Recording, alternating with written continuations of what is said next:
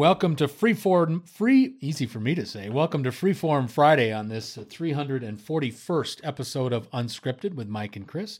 Thank you very much for joining us. Mike Jansen along with the boss, Mister Chris Fluke, and uh, a lot of things to talk about. Chris is, as we speak, is on our Twitter account, our twitter.com slash unscripted MC account. He goes through there, looks for Uh, statements, comments, whatever they leave. Uh, he finds something he likes. He picks it out. We talk about it and we move on to the next thing. And the, the unique thing about it is it can be from the wonderful and wacky world of sports. It certainly does not have to be from the wonderful and wacky world of sports. But there's a couple of things that I want to start as Chris again is going through our Twitter account. There's a couple of things I want to bring up before we get to our, our normal features on Freeform Friday. And that is, this is Masters Week coming up, which is, for a lot of us that are golfers, this is the biggest golf week of the year.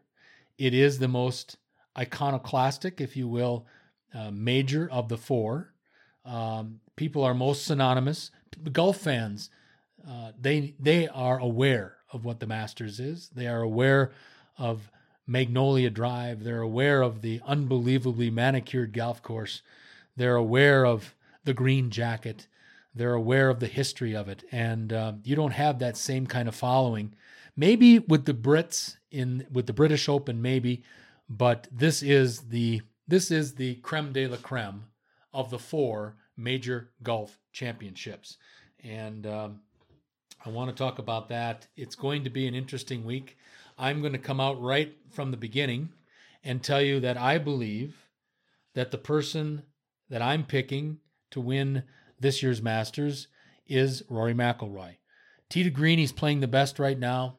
He took out a star-studded field a couple of weeks ago at the Players' Championship.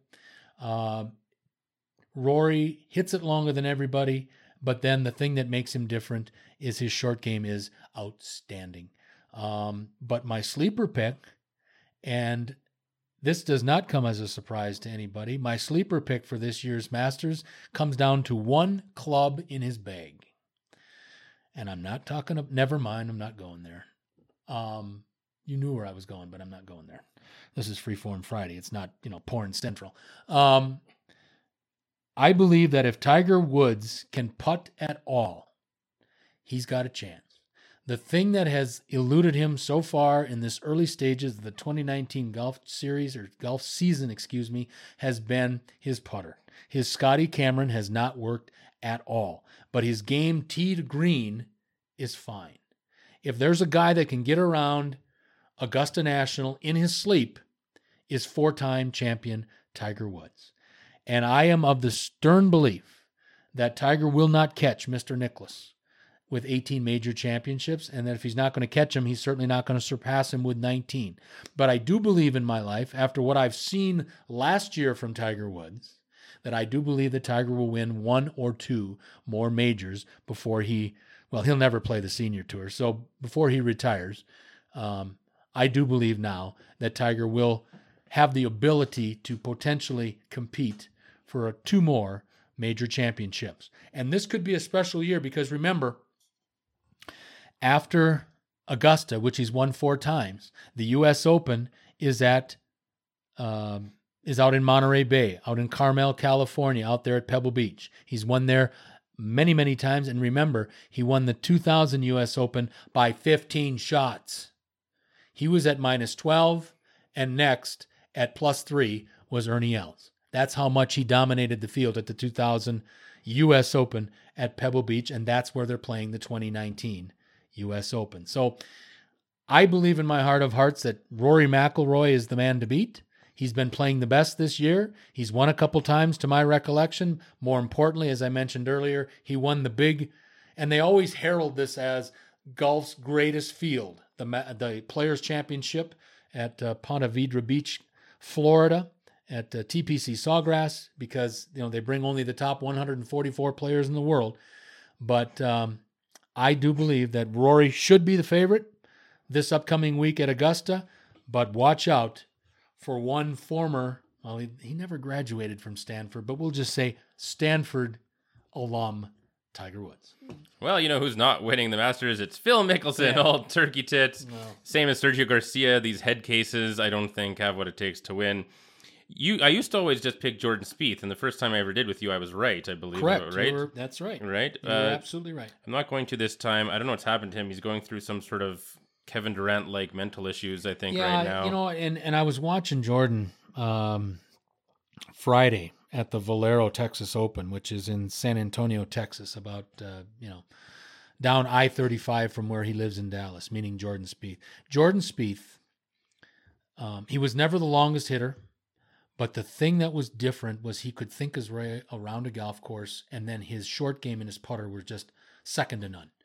And the short game and the putter have become a lot more than second to none. The problems, I, I don't know what it is. I think we probably expect too much from Jordan Spieth because of the unbelievable first couple of years he had when he won, you know, the three majors and, and uh, just, you know, the things that he pulled off, because again, he, he's not, he'll never be one of the big bombers. He'll never outdrive Brooks Koepka, or he'll never outdrive Dustin Johnson. He won't ever even outdrive Tiger Woods at this point. But I really believe, and you may find this funny, my friend, but think about it for a minute. When he was leading the Masters two years ago and then took a seven at the, at the par three twelfth by putting two in the drink, I don't think at Augusta, I don't think Jordan Spieth has recovered yet. Mm-hmm. I really don't believe that. And um, the beauty part of Augusta is you can win there being a bomber, but you can also win there being a tactician. And that's how Jordan Spieth won. That's how uh, Jose Maria Olafaba won all the time. That's how Seve Ballesteros won all the time, with their ability to max, or excuse me, minimize their mistakes. If they hit it into the straw, get it out of the straw. Don't sit there and try to hit it through the straw. Just get it out and minimize the mistakes. A thinking man's game. That's why Augusta is so, you know, everybody knows about it, because everybody that's on the tee sheet, when they tee it up for Thursday, everybody has a shot to win. The biggest hitter, the smallest hitter, everybody's got a shot. A guy like Kevin Kisner, who just won the match play championship a couple of weeks ago, could be a guy that could compete at Augusta because he chips the ball well, he putts the ball very well, and he keeps it in play. That's the thing. But uh, for Jordan, I love Jordan Spieth. Don't get me wrong. I thought Chris made a brilliant pick a couple years ago when he picked him to win the tournament, and he picked it correctly. But I don't think he has survived, or excuse me, has not gotten over that meltdown uh, at the par three twelfth two years ago, when he had the big lead, took seven, battled back, but ultimately lost on the last hole. But that hole, I don't think, I excuse me, I think is still in his head. Sure. Yeah, and this is actually the first time that I've, uh, you've, you've brought up golf, and all of a sudden I had a gut feeling that Tiger Woods was going to win. I'm not going to pick him officially, but especially because I've said all along for years now that he's never going to win another major. But he sure has come close a little bit the last couple of years. I'm not going to pick him, but I've got I've got a feeling, which is not a good thing. But anyway, but uh, at uh, if in terms of my official pick at twenty-eight to one, I will take Brooks Koepka. Nice. I, I listen. There is not a guy in the game of golf right now that um, has the ability to overpower a golf course. Brooks Koepka could be that guy. Mm-hmm. And you've seen what he's done the last two years at U S Open venues. And uh, you don't win the U S Open back-to-back without having game. He's got game. I love that pick. I really do. I think it's a fabulous pick. It's been a, in the back of my mind to make that pick. But I just think right now, Rory McIlroy needs the Masters to complete his career Grand Slam. Oh, yeah, he needs that too. He needs that to get up there in this era's version of Mount Rushmore. If you can go up there, and if he can do what I hope and kind of think he's going to do this week, he, he'll have been a guy that has won the career Grand Slam in major championship golf before he's thirty. He's twenty-nine right now. I think all those factors come into play. Last year, he had a meltdown on the back nine, cost him the championship. I think this year, he's matured a little bit, but more importantly, he's playing better. And uh, he's hitting it. He's hitting it an awful long way, and he's hitting it straight. And if he can putt it all, he is going to be a factor come Sunday afternoon at Augusta. No question. Okay, so it is Freeform Friday. Yep. Did you want to talk about uh, oh, yeah. this monumental... I, I got to tell you. Okay, uh, before before I have Chris do this, I have got to say that I do not believe, and, you know, I... Uh, I, I've been called a pig. I've been called a sexist. Uh, but I've got to tell you, I am not a fan, as you know, of Cassie Campbell Pasquale or whatever the fuck her name is, doing Flames broadcasts. It's not that she's not qualified. I'm talking about the auditory, auditory that comes out. Her voice just doesn't stand up well in a crowded arena. It's not her fault. It's just the way it is. Um, I gotta tell you, I keep Sirius Radio in my car basically at this point of the game for one reason, and that's on channel twenty-five, which is the classics eighties channel, because of a lady by the name of Christine Stone. Christine Stone has some of the best pipes that I have ever heard. Man, woman, dog, child, I don't care. This woman can speak. She's just got this velvet butter that comes out of her mouth.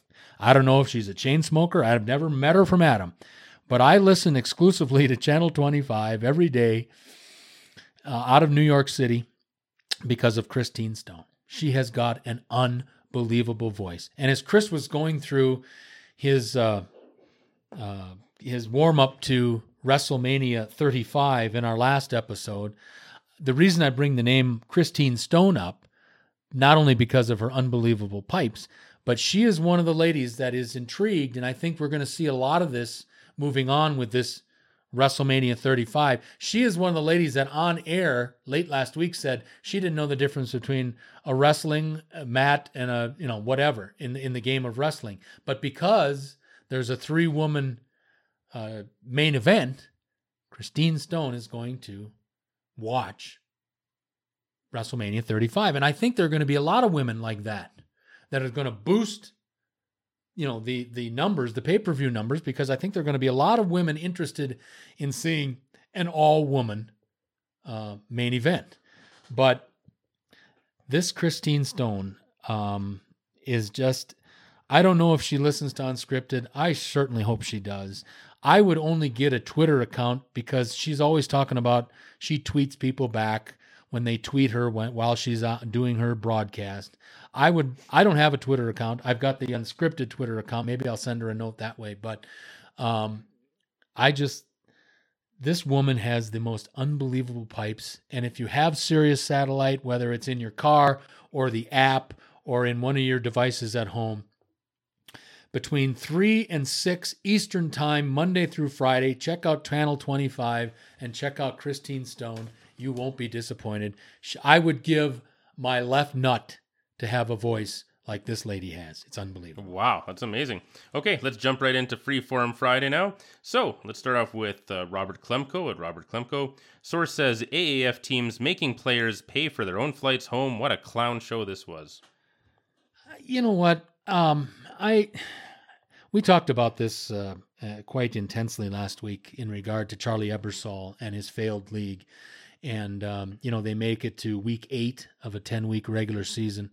Um, I have been very disappointed with all the things that I've been reading in this last week in the aftermath of what happened with the A A F. And I am happy to see that some of the players, I believe the number right now is that somewhere between seven and nine players have already signed contracts with N F L teams, so that is good.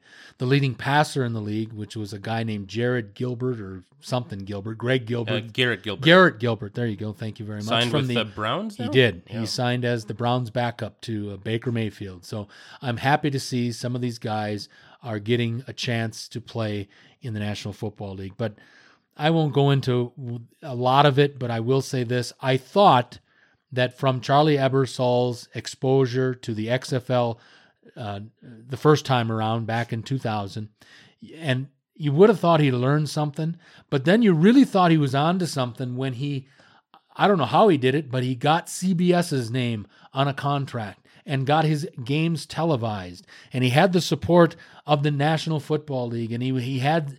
His league had some segments on the N F L Network. But then remember, they had to get a bailout loan of a quarter billion dollars from the owner of the Carolina Hurricanes just to make payroll after week one or two. So I'm quite disappointed. I thought Charlie Ebersol would have learned from mistakes that his father and his father's friend Vince McMahon made eighteen years ago. And, you know, the guy that's going to benefit most from this is once is one Vincent T. McMahon. Vincent Kennedy McMahon. Whatever.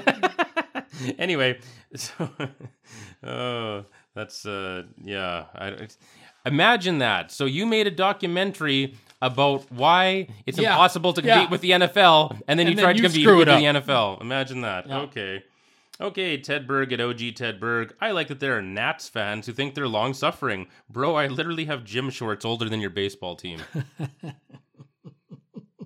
Literally. Literally. Um, for those of you that aren't in the know, the Nats are the Washington Nationals baseball team, and some people in the D C area are in mourning because uh, Bryce Harper ended up signing the three hundred thirty million dollars twelve-year contract with the uh, Philadelphia Phillies. But I'll tell you this, there was no way in hell that Bryce Harper was coming back to the U S capital city when they wanted to make uh, deferred payments on their three hundred million twelve-year or ten-year offer, or whatever it was. The the Nationals offered ten years, three hundred million dollars, but they wanted to defer some of the payments to the year twenty seventy-two. You knew when that was going to happen that Bryce Harper was not going to be a National at any future time.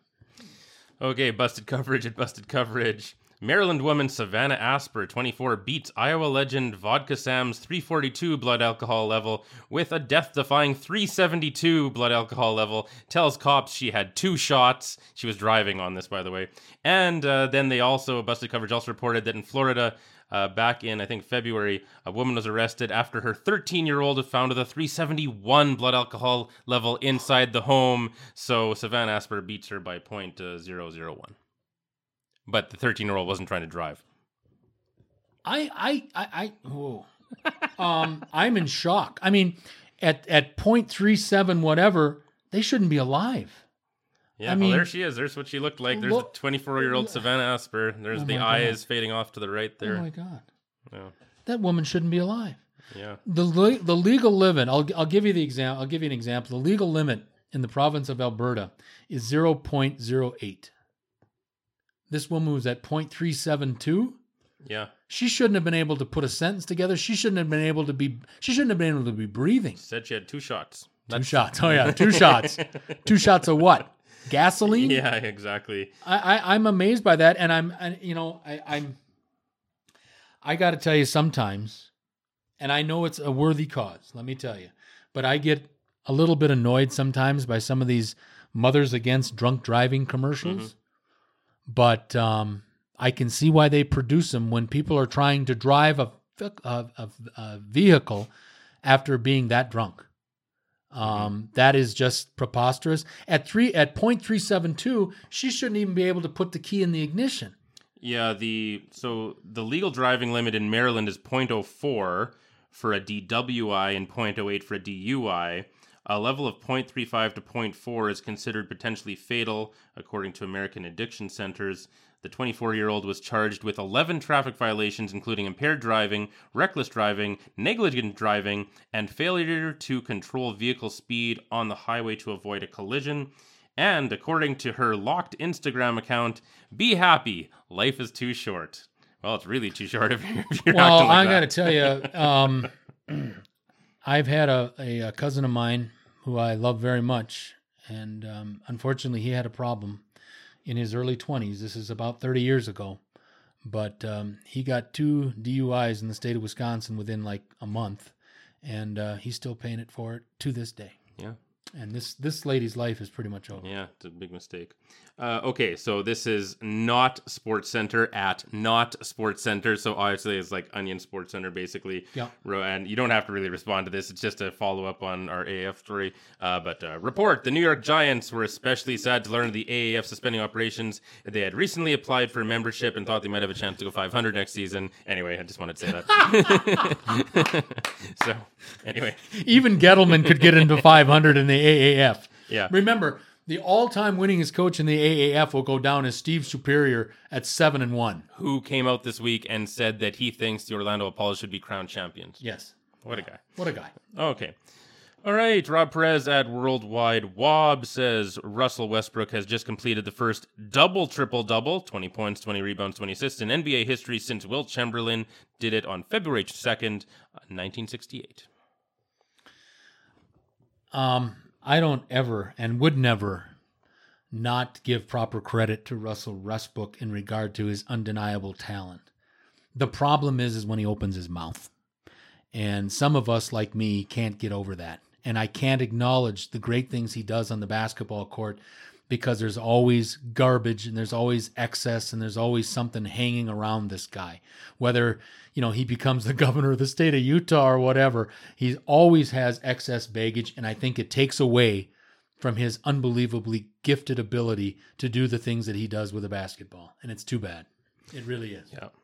Okay, this one actually pisses me off. For the win and for the win. Fans couldn't believe it when Baltimore's David Hess got pulled late in a no-hit bid, and I, like... I, I want this guy, I want this manager beaten up. Like, I want him hurt because, and I mean, there's so many stupid people now. We used to not have to make rules or laws if something was so stupid. But at this point, Major League Baseball should just make a rule that if a guy has a no-hitter, unless he gets injured, it should be illegal to pull him. Like, I agree. Because this is stupid. It is stupid, and they're worried about arms, and they're worried about, and you know what happened also, it happened Thursday night in the Cleveland-Toronto series.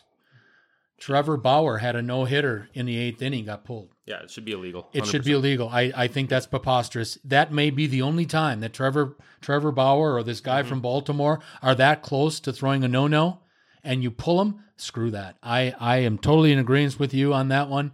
Uh, I know it's early in the season. I know it's a lot of things, but my God, to get in, in this in this Bauer case, to get within six outs of a no-hitter, I think is preposterous, and I was very disappointed in Terry Francona, the Cleveland Indian. No. I don't know anything about the Baltimore one, but I did. I was witnessing the way Trevor uh, Bauer was dealing the other day against the Toronto uh, Blue Jays, and it literally, dude, it looked like uh, major leaguer against minor leaguers. They could not catch. They could not catch up to Trevor Bauer, yeah. And I think Trevor Bauer had enough gas to get six more outs. I would demand a trade. Frankly. Um, okay, Deadspin at Deadspin. I know we talked about this last week. Kevin Durant gets ejected, calls ref, bitch-ass motherfucker on the way out. You know, um, from what I am reading and what I am hearing, it is just it is just the worst-kept secret that Kevin Durant is going to New York next year. He wants the ability to lead a team, and he wants it to be in New York with the Knickerbockers.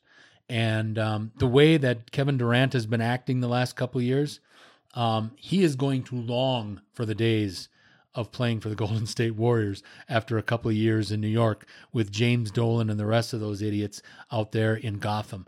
I am, you know, we have detailed this many times on this program about Kevin Durant, how he has evolved from the sweet little mama's boy in Oklahoma City to the gangsta now in Oakland, and he wants to resurrect the New York Knicks. He's an unbelievably talented basketball player, no question, folks, but there is no I in team.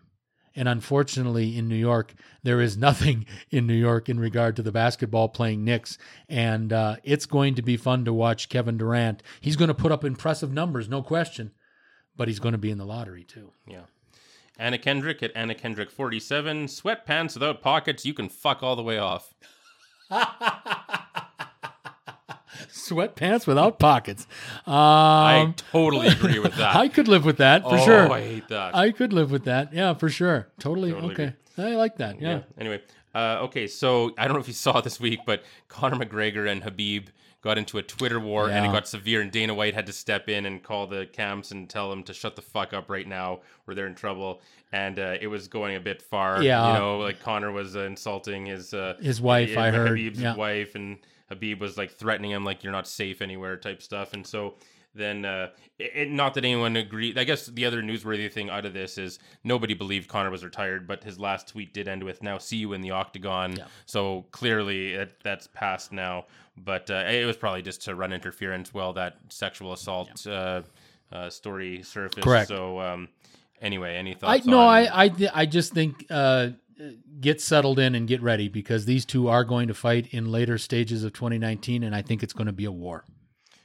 Oh, that easily the biggest pay-per-view of all time. If they ever, Dana won't even want to, Dana won't even find it worth the money, to be honest. But if they, they should do it. And if they do, holy crap, that's going to be the most, that is going to ever. be, that is going to be witnessed by people that aren't U F C fans, but they're aware of Conor McGregor. They know a little bit more about this Khabib guy.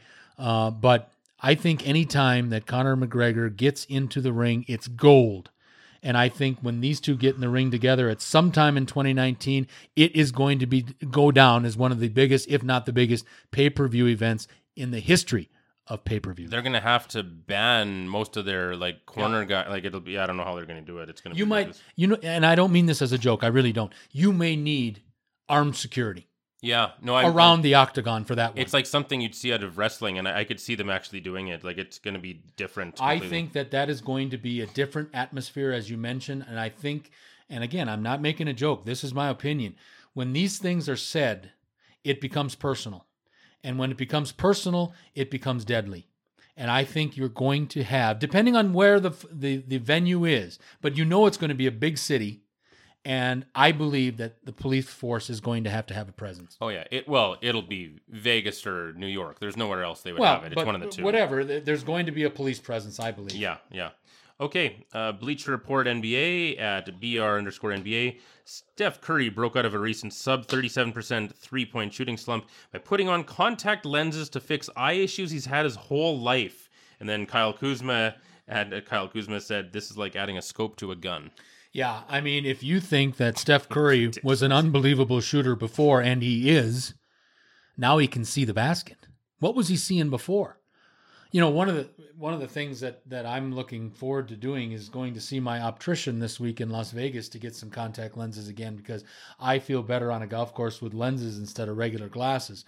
Um, I can't imagine what kind of shooting percentage Steph Curry is now going to put up, and he can see the rim. That's ridiculous. Can you imagine what he's been doing? And he can't, he can't see. He must be like me, nearsighted, which means you can't see far away. And he's hitting shots from the from the corridor, going into the locker room, and he's hitting shots. I can't imagine what he's going to do now. He can see the freaking hoop. And um, may, unless maybe he was farsighted, maybe. I well, maybe I, I don't know what he knows? is, but man, I can't believe the guy is shoots like he does, and he needs contact lenses. Now he's got the lenses. Watch out. All right, speaking of guys in Major League Baseball who need to get their ass kicked, Deadspin at Deadspin, arrogant dickwad umpire shouts, I can do anything I want, after goading A J Hinch into an ejection. That must be Angel Hernandez. And uh, um, I'm not sure. I know it. I don't think it was. This is someone else, but Angel Hernandez, Hernandez everyone knows, is a jackass. Angel but. Angel Hernandez is, is, is a legend in his own mind, and he has taken the umpiring profession to new lows. He becomes and wants to become the show. People don't spend their hard-earned money to watch the umpires. No, they don't. Except when Angel Hernandez thinks that they're there to watch him. Uh, this was uh, Ron Culpa. Oh, he's just as bad. I've I've been aware of some of his shenanigans, and he's there. He's there in the in the uh, umpire Hall of Fame with Angel Hernandez, and I'm being very facetious when I say that. Angel Hernandez and this guy are a detriment to professional umpires and referees that generally do a pretty good job. Okay, and more from Deadspin. Wealthy dad who bought Harvard fencing coach's house at nearly double its value insists it had nothing to do with getting his son into Harvard. Yeah, right. Um, wow. Uh, paid two times two times the house value. Um, first of all, that's stupid. Um, I...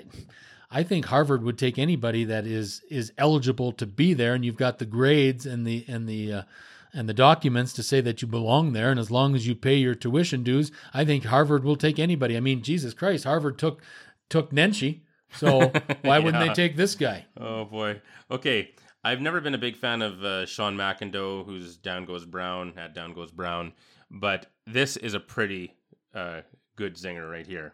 Congratulations to the Hurricanes for being the first sports organization owned by Tom Dundon to make it to the postseason. Oh, oh, oh, oh, oh, oh, oh come on. That's brutal. That's a shot, man. That's a good one. If you didn't know, this is the guy, Mister Dundon, that that uh, gave the A A F a two hundred fifty million dollars I don't think you call it a loan, you call it an investment, and they made him the president of the A A F. The problem is, after eight weeks, the A A F is now pretty much disbanded. Oh, yeah, it's gone. Okay, and uh, another one from Deadspin. These, I don't agree with this sentiment, but I like uh, how they worded the headline. These new Jets uniforms, S U C K, suck, suck, suck.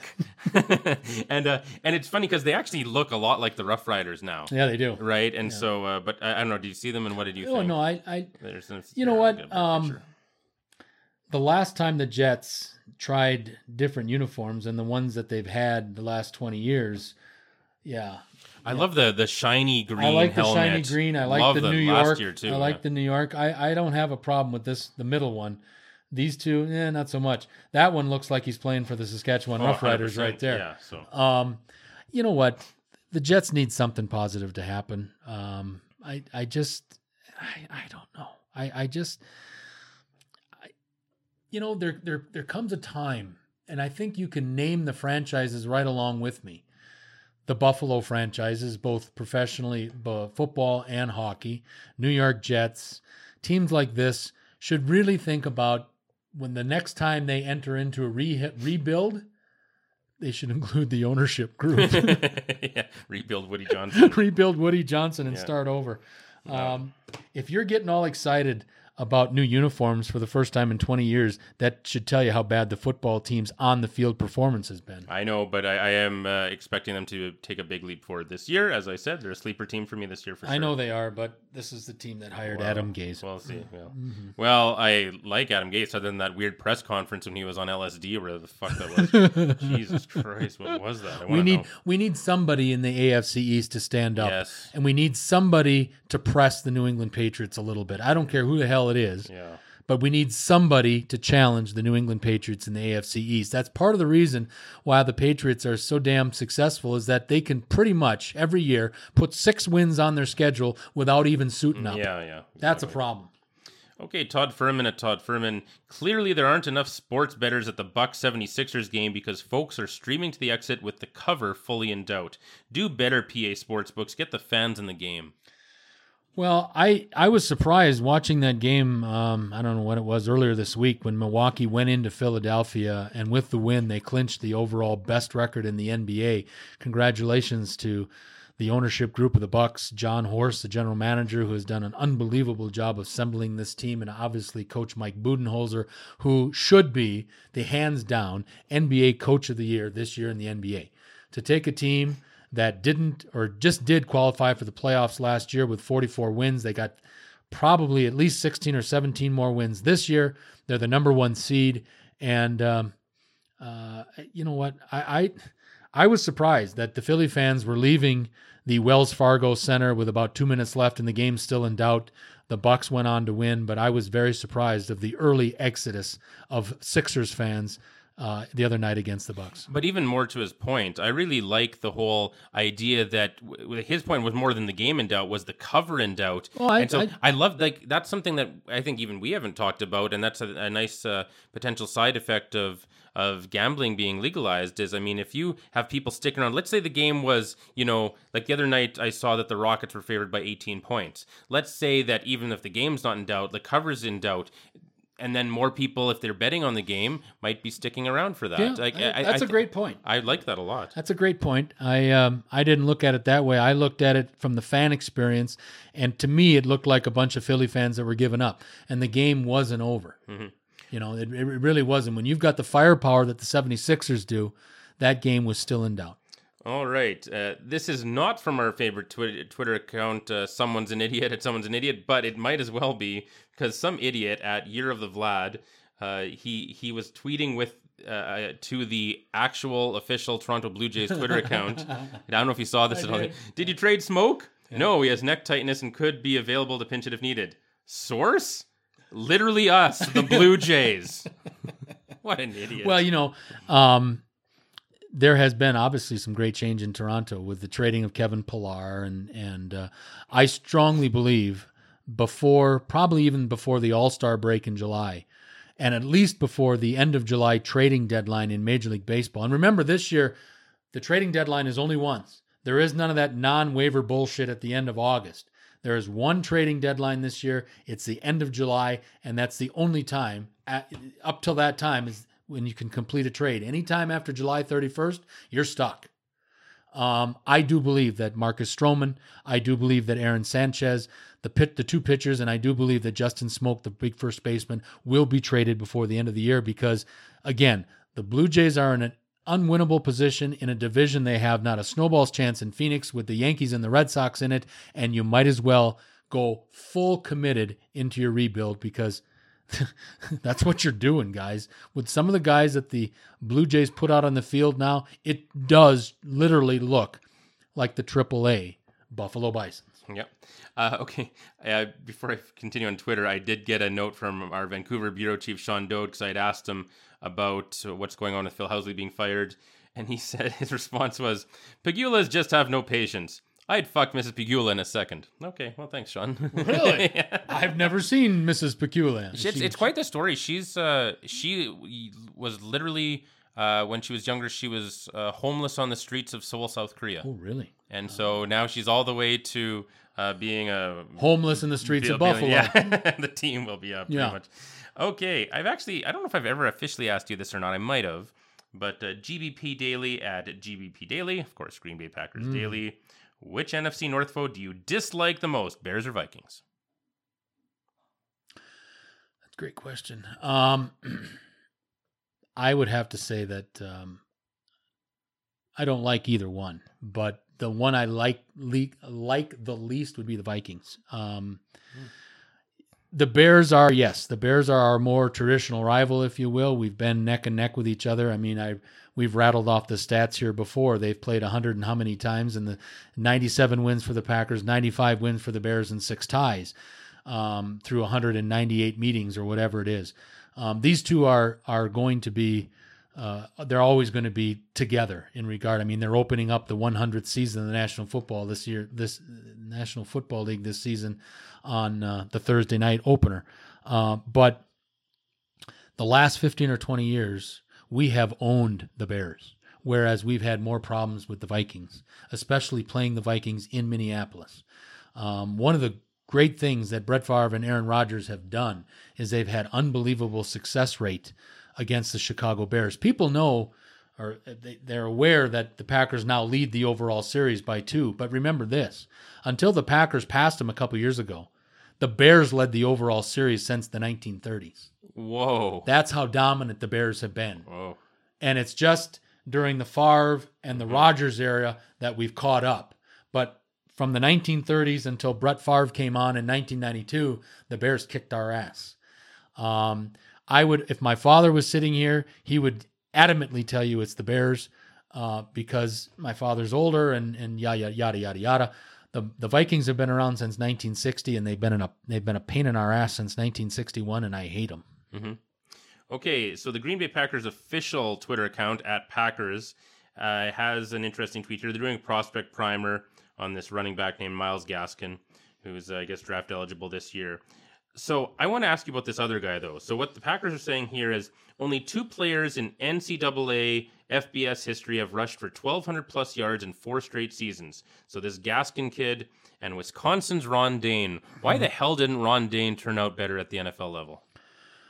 Well, I think simply this. I think um, Ron Dane had a case of what I'm afraid of what potentially could happen to Zion Williamson in basketball. Yeah, he got fat, didn't he? Ron Dane got huge. I remember fat. him as just some big dude. And, and and Ron Dane played ball at Wisconsin. Now it's been twenty-five years. But when Ron Dane won, I believe it was the nineteen ninety-eight Heisman Trophy. So it's been twenty plus years. I was in the radio business when Ron Dane Ron Dane won the Heisman for Wisconsin. Um, the um, second Badger to win uh, college football's most prestigious honor. The other one was back in nineteen fifty-eight, and a guy by the name of, oh, what was it? Um, he Alan Amici. He uh, scored the infamous touchdown in the nineteen fifty-eight N F L Championship game between the Baltimore Colts and the N F L's, excuse me, and the New York Giants, which a lot of people to believe to this day was the beginning of the television era in the National Football League. That was the first televised championship game in N F L history back in nineteen fifty-eight, and the Wisconsin running back Alan the Horse Amici uh, scored the winning touchdown. I digress. Um, Ron Dane got fat. Ron Dane was unbelievable at Wisconsin, but to be honest with you, it was like a right guard behind an offensive line. And Ron Dane played at two sixty-five when he was at Wisconsin. Jeez. So think about if you let yourself go and you were already at two sixty-five when you were supposedly in shape at Wisconsin. He was a first overall, first over, excuse me, the first pick, eleventh overall in his draft year by the New York Giants. Lasted a couple of years there, got traded to Denver, had a cup of coffee, and now he's out of the foot, now he's out of the league, and now he works as a football advisor for the Wisconsin Badgers. Mm. That's what he does. He works on campus. But Ron Dane got fat, he got lazy, and uh, whatever speed he had, he just ate.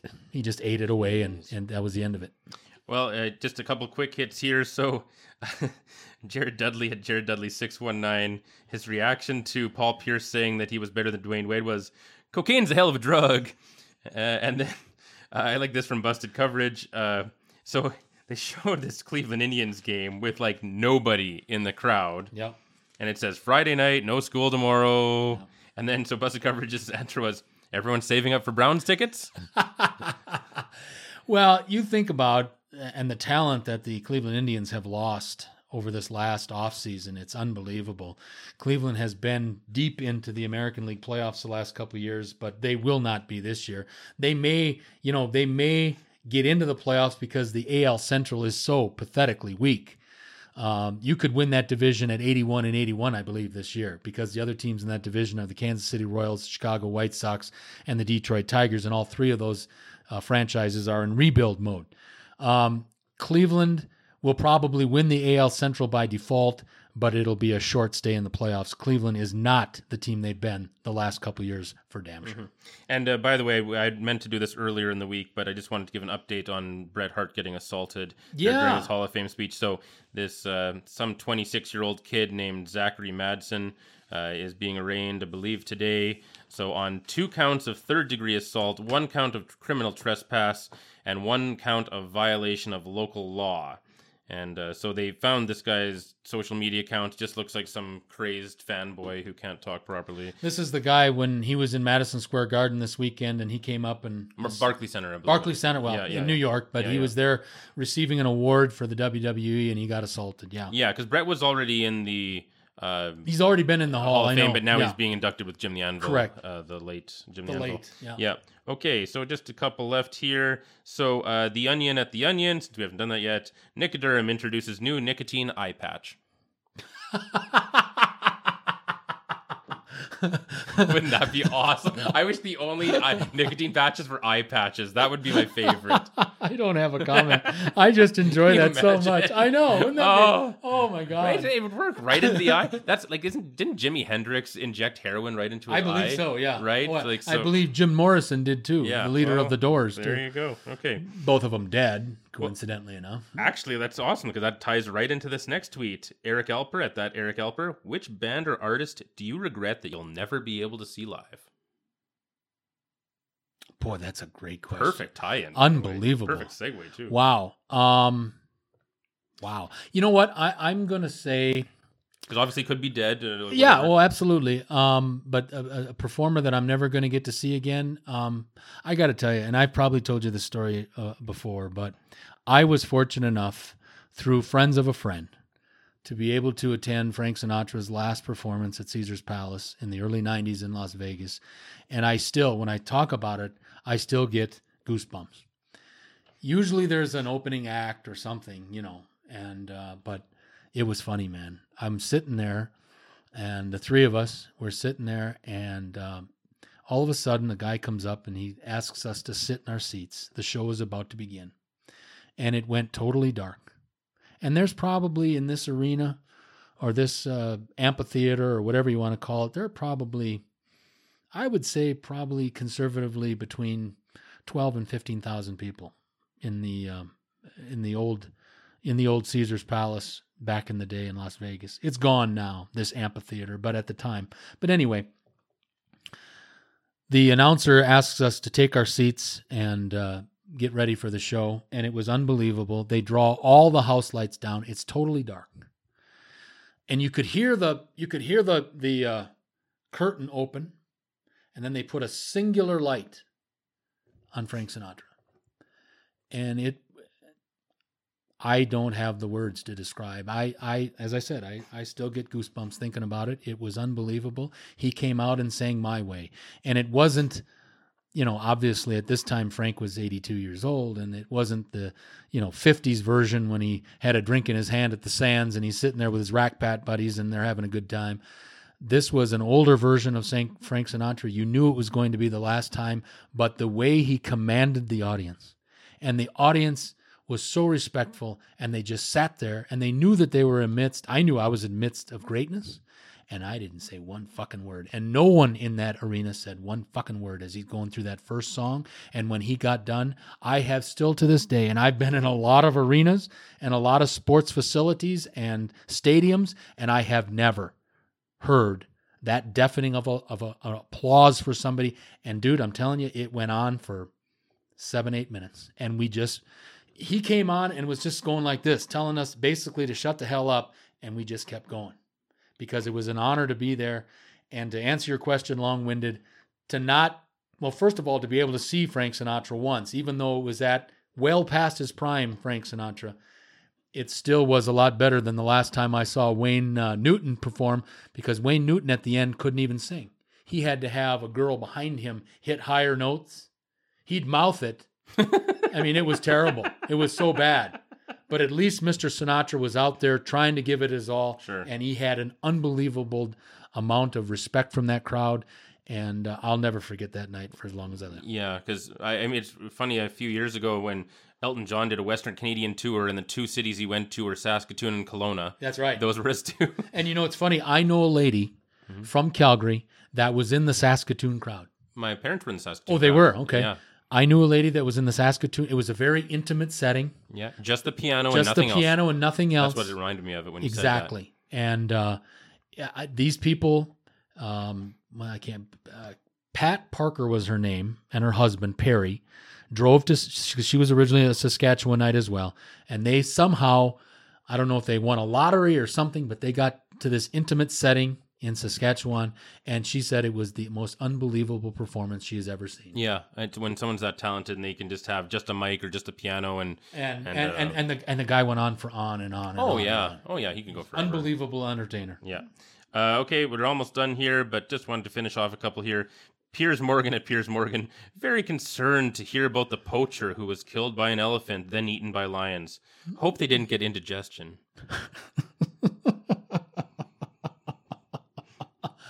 Uh, I think all poachers should be shot. Yeah, so, or trophy hunters. Or trophy hunters. They should just be. They should be. They should. We should watch them die. Can we teach the lions how to use guns? Like that would be. Can you imagine lions running around with guns? You can hire idiot. You can teach idiot people how to how to use guns. I think we could teach probably an animal to do it. Yeah, too. probably. Now, this is something that's super underreported, and uh, Doctor Jordan B. Peterson, at Jordan B. Peterson, who's such a celebrity now and is hopefully going to open a Patreon alternative soon, but he tweeted, more evidence of the evils of private property and trade, you know, capitalism, and he says that sarcastically. Uh, human progress dot org at Human Progress. This is so underreported. Every person should know this, and nobody knows this stuff. So look, take a look at the progress over these three years here. So in eighteen twenty... ninety-four percent of the world's population lived in extreme poverty, okay? In nineteen ninety, thirty-four point eight percent. And in twenty fifteen, just nine point six. We are now under ten percent. Just since nineteen ninety, it's gone from thirty-five to ten. Since nineteen ninety. And never mind eighteen twenty, when yeah, almost right. everyone yeah, was extreme everybody poverty. was, yeah. Isn't that unbelievable? Wow. We're under ten percent now. Yeah, um, but I can tell you that there are a lot of people. And uh, I was up at uh, Lake Louise yesterday with my daughter's dance recital, and one of the uh, one of the interesting discussion topics one day, or excuse me, yesterday, during one period where they were dancing, and the parents all sit and wait, and you know, all we are Uber Uber drivers to our teenage daughters. But um, the conversation, I was involved in the conversation. Two guys from oil and gas. The the, the commonality was all of us are unemployed. And um, it's unbelievably difficult um, to be unemployed. It's very unbelievably difficult to face your family when you're unemployed. And um, if something doesn't happen soon, I don't know if that's not going to be the last time that my daughter goes to a dance competition, because the cost is unbelievable. And uh, I don't think we're at the poverty level yet, but we certainly weren't where we were, meaning in my house, where we were three years ago. So, um, you know, that's great that the numbers of living under the poverty line are, are lessening, but uh, it doesn't tell you it doesn't tell you the whole story with that number. There are a lot of people that are suffering out there right now. Yeah. Okay, so uh, just one last Onion headline, then one last story I want to ask you about, and that's it. So, because I know we're going a bit long here, but uh, the Onion headline, since I always like to kind of have one at the end, is uh, report eighty percent of traffic accidents caused by uh, staring at shirtless hunks. And um, it's not a problem with me. No, although I did, my, my one buddy did... Uh, He said his dad did get in a car accident looking at a chick one time. Well, yeah, uh, absolutely. Um, I have been not in a car accident, but I remember I was living in Los Angeles one hundred years ago, and I was going down on Venice Beach, the famous Venice Beach, which you'd fit in real well with, with your with your pipes. Mm-hmm. But uh, I certainly remember I was on a bike. Uh, I used to do a lot of biking then, especially up and down the, the parkade there at, at Venice Beach. But I remember running into a palm tree looking at a very hot girl on Muscle Beach, and I'm just, I'm strolling along, and all of a sudden I, I see this girl, and all of a sudden, boom, face plant right into a palm tree, and you know what? I don't regret a damn thing, because she came over, and I got her phone number. that's a, that's awesome, actually. Yeah. I love it. Okay, so last tweet. I'm just going to assume you know all about this guy, because I don't know this guy at all, but I want to ask about him. So uh, Mike Randall at Randall Rant says, this is Sid Hartman, a current journalist for the Star Tribune and W C C O eight thirty radio station. He is the healthiest and most active ninety-nine-year-old person I have ever seen. Sid could easily break one twenty. And here's a picture of Sid Hartman, twenty eighteen Minnesota Sports Hall of Fame inductee. Looks fucking great. Looks better than Jerry Jones, frankly. And he's ninety-nine. What can you tell me about Sid Hartman? Well, first of all, Sid Hartman, I know him very well, interviewed him many times. Uh, he is Minnesota sports, a, sports, a speciality, obviously, the Minneapolis area. Um, we have had, meaning Wisconsin and Minnesota, we have had a running diatribe for years in regard to Sid Hartman. Sid Hartman is a talented writer, but he is such a homer. It's unbelievable. um, he can dish it out with the best, but he can't take it, especially when you remind him that the Vikings are oh and four in Super Bowls. The only team that has any success in the city of Minneapolis is the Twins with their two World Championships. Um, he is very much a die-hard Minnesota Golden Gopher fan, and I remember times where there'd be correspondence going back and forth between Barry Alvarez, the coach at the time, the football coach at Wisconsin, and Sid Hartman. It was funny when the Badgers in nineteen ninety-three, I want to say, was the first time that the Badgers qualified to go to the Rose Bowl uh, since nineteen sixty-three. It had been thirty years since the Badgers had been to the Rose Bowl, which at that time was the preeminent college football postseason game. And the first call that Barry Alvarez made after winning the game and being anointed Big Ten champions for nineteen ninety-three, and they got they got their ticket to to play New Year's Day at the Rose Bowl, the first call that De- Barry Alvarez, not to his wife, not to his athletic director, not to his chancellor of the university, not to any of his kids, first person he calls is Sid Hartman. And all he wanted to do was tell Sid, basically go fuck himself, because Sid Hartman was unbelievably harsh on Wisconsin athletics. And it's funny, up until this year, this year Minnesota finally, Minnesota and Wisconsin play for a thing called the Paul uh, Paul Bunyan Axe. And it's a trophy game. And Wisconsin had won it seventeen years in a row Jesus. Until this year. But I remember that vividly, that the first call Barry Alvarez made after winning a trip to the nineteen ninety-three Rose Bowl, after thirty years of shit at Wisconsin, the first person he called was Sid Hartman in Minneapolis to tell him to go fuck himself. That's a that's a true story. I love that. That's a true story. Awesome. We got to run. We went long, but what the hell? It's it's uh, unscripted. It's Freeform Friday. It's always a lot of fun and a great way to wrap up the week. I'm going to call Chris from Las Vegas. We'll see what we can do for next week. I'm I'm scheduled to be down there one week, and uh, my wife is still wondering if I'm coming back, but uh, I will come back. I, I I do like Calgary. I like the people of Calgary. Not much the people that are running Calgary, but, you know, uh, but no, there's some reasons to come back. But I'm going down to make sure my father's okay. I'm going down to get some shopping done. Uh, I'm going down to make sure that uh, my golf swing is intact. And uh, I look forward to catching up with all of you week, ten days or whatever it is. But I'll keep Chris in the loop. And uh, I won't be gone that long, but it's it's a needed break, um, and I'm looking forward to it. And uh, thank you for Chris for allowing us to get together today and get these four episodes in the can, and uh, we'll work from there moving forward. I'm really hoping. I've already got Jack working on it. I want to see if we can score us some Las Vegas um, Golden Knights tickets for games one and or two. I don't care. Um, but we'll see what happens. I'm just very excited to get down there. eighty-five and sunny, no wind, no snow.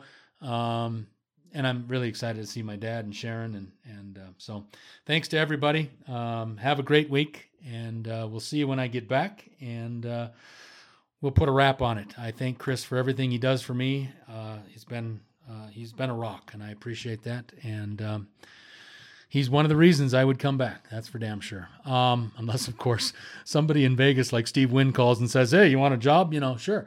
Uh, but having said all that rambling, um, I appreciate all of you. Thank you very much, Greg, Ryan, everybody. Having said all that, for the executive producer of Unscripted, Mister Chris Fluke, I'm Mike Jansen. Until next time.